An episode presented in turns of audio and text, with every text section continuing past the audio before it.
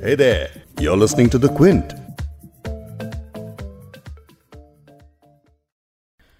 निर्भया के दोषियों को फांसी कब होगी? हैदराबाद कांड के बाद जल्द फांसी की मांग तेज हो गई है। निर्भया की माँ ऐसा ही चाहती हैं। दिल्ली में निर्भया के दोषियों के पड़ोसी भी ऐसा ही चाहते हैं। निर्भया कांड 16 दिसंबर 2012 को हुआ था। लिहाजा खबरें चल रही हैं कि शायद निर्भया के दोषियों को इसी दिन मतलब 16 दिसंबर को ही फांसी होगी। लेकिन क्या यह सच है?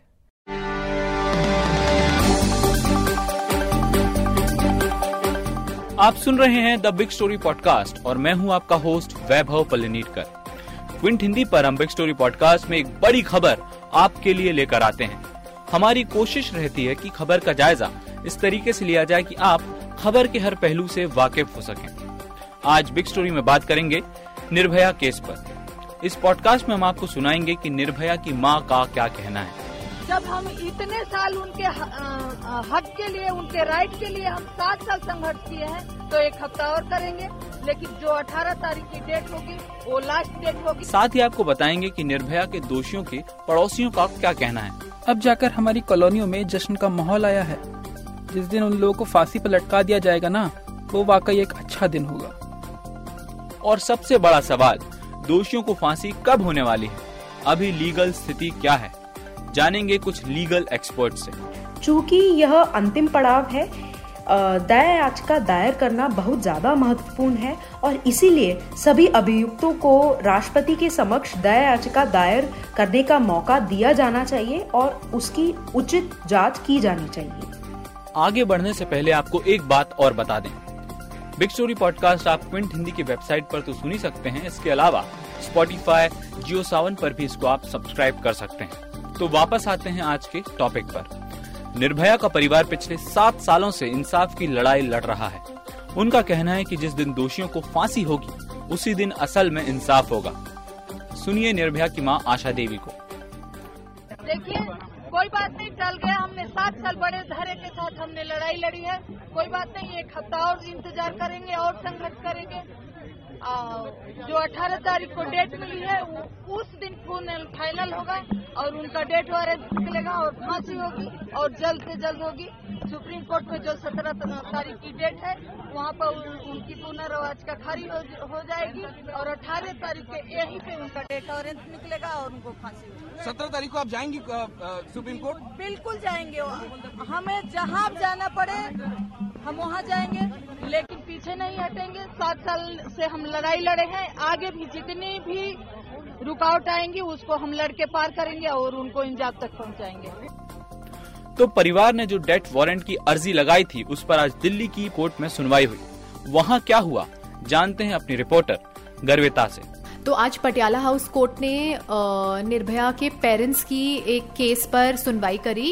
ये केस उन्होंने दर्ज किया था लास्ट ईयर 2018 में।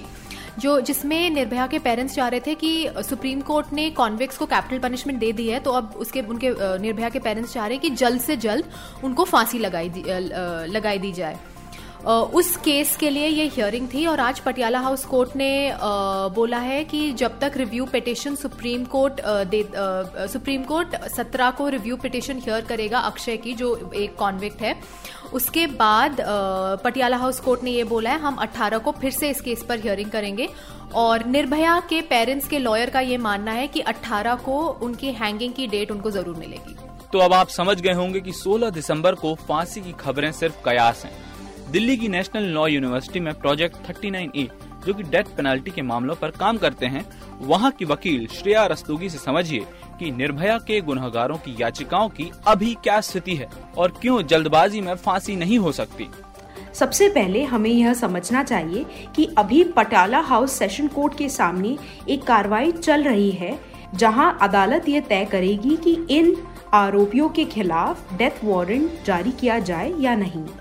डेथ वारंट एक आदेश है जो किसी व्यक्ति की फांसी का समय, स्थान और तारीख निर्धारित करता है। सुप्रीम कोर्ट के आदेशों के अनुसार एक डेथ वारंट तब तक जारी नहीं किया जा सकता, जब तक कि उस फांसी बंदी ने सभी न्यायिक और प्रशासनिक उपायों का इस्तेमाल न किया हो। अब तक की खबरों के अनुसार इन आरोपियों के पास कई कानूनी विकल्प बाकी हैं। सबसे पहले एक आरोपी ने कल ही सुप्रीम कोर्ट के समक्ष अपनी रिव्यू पिटिशन, यानी कि पुनर्विचार याचिका, दायर की थी। साथ ही सभी चार आरोपियों को अभी भी अपनी क्यूरेटिव पिटिशन सुप्रीम कोर्ट के सामने दाखिल करना बाकी है। दूसरा, इनमें से केवल एक आरोपी ने अपनी दया याचिका राष्ट्रपति के समक्ष दाखिल करी है, जो अभी भी लंबित है। बाकी तीन आरोपियों ने अभी भी अपनी दया याचिका राष्ट्रपति के समक्ष दाखिल नहीं करी है। चूँकि यह अंतिम पड़ाव है दया याचिका दायर करना बहुत ज़्यादा महत्वपूर्ण है और इसीलिए सभी अभियुक्तों को राष्ट्रपति के समक्ष दया याचिका दायर करने का मौका दिया जाना चाहिए और उसकी उचित जाँच की जानी चाहिए। उधर दूसरे दोषी विनय शर्मा की याचिका पर राष्ट्रपति को फैसला करना है। हालाँकि दिल्ली सरकार और कानून मंत्रालय ने इस याचिका को रिजेक्ट करने की सिफारिश कर दी है। तो हकीकत ये है कि अभी निर्भया मामले में रिव्यू पिटीशन, क्यूरेटिव पिटीशन और मर्सी पिटीशन पर फैसला होना बाकी है। ये होगा, उसी के बाद ही दोषियों को फांसी पर लटकाया जा सकेगा। लेकिन दया याचिका पर फैसला हो भी जाए तो फांसी की सजा तुरंत नहीं दी जा सकती। यदि डेथ वारंट जारी किया जाता है तो सुप्रीम कोर्ट के आदेशों के अनुसार न्यूनतम चौदह दिनों का वक्त डेथ वारंट जारी होने और फांसी की तारीख जो तय हुई हो, उसके बीच होना चाहिए।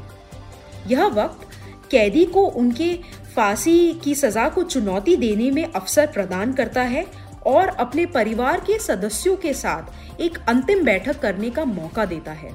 ये सही है कि निर्भया के दोषियों ने जघन्य अपराध किया है। लेकिन हमारा संविधान कहता है कि किसी को भी फांसी पर चढ़ाने के पहले कानून की पूरी प्रक्रिया का पालन किया जाए, और इस वक्त वही हो रहा है। ये अलग बात है कि इस मामले ने देश के लोगों को इस कदर झकझोरा है कि वो जल्द से जल्द फांसी चाहते हैं। यहाँ तक कि दिल्ली के रविदास कैंप में जो निर्भया के दोषियों के पड़ोसी थे, वो भी यही चाहते हैं। सुनिए हमारे रिपोर्टर एंथनी रोजारियो ने इन दोषियों के पड़ोसियों से क्या बात की। दिसंबर 2012 के निर्भया गैंगरेप मर्डर केस के चारों दोषी दिल्ली के रविदास कैंप में रहते थे। वहाँ अपनी झुग्गी के बरामदे में बैठे बिहारी लाल ने इस केस पर कुछ इस तरह अपनी राय दी। अब जाकर हमारी कॉलोनियों में जश्न का माहौल आया है।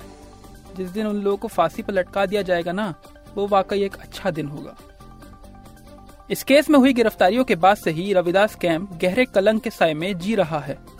22 साल के आकाश को अपने घर के बारे में झूठ बोलना पड़ता है। आकाश ने बताया कि जब हम लोगों को बताते हैं कि हम रविदास कैंप से हैं तो वो हमारे बारे में राय बनाते हैं। मैंने अपने दोस्तों को बताया है कि मैं मुनिरका में रहता हूँ, और इसलिए मैं उन्हें कभी अपने घर भी नहीं बुला सकता। साफ़ है कि अब दोषियों के पड़ोसी भी चाहते हैं कि उन्हें फांसी पर लटका दिया जाए।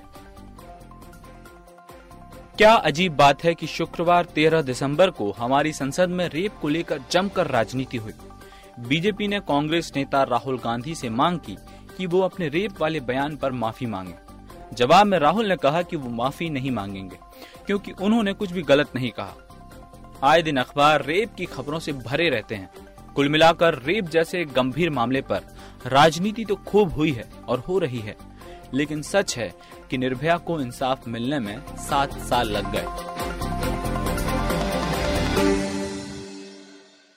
आज के बिग स्टोरी पॉडकास्ट में इतना ही।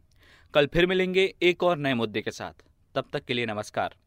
आपको एक बात और बता दें कि बिग स्टोरी हिंदी आप क्विंट हिंदी की वेबसाइट पर तो सुन सकते हैं। इसके अलावा गूगल और एप्पल पॉडकास्ट स्पॉटिफाई और जियो सावन पर भी सब्सक्राइब कर सकते हैं।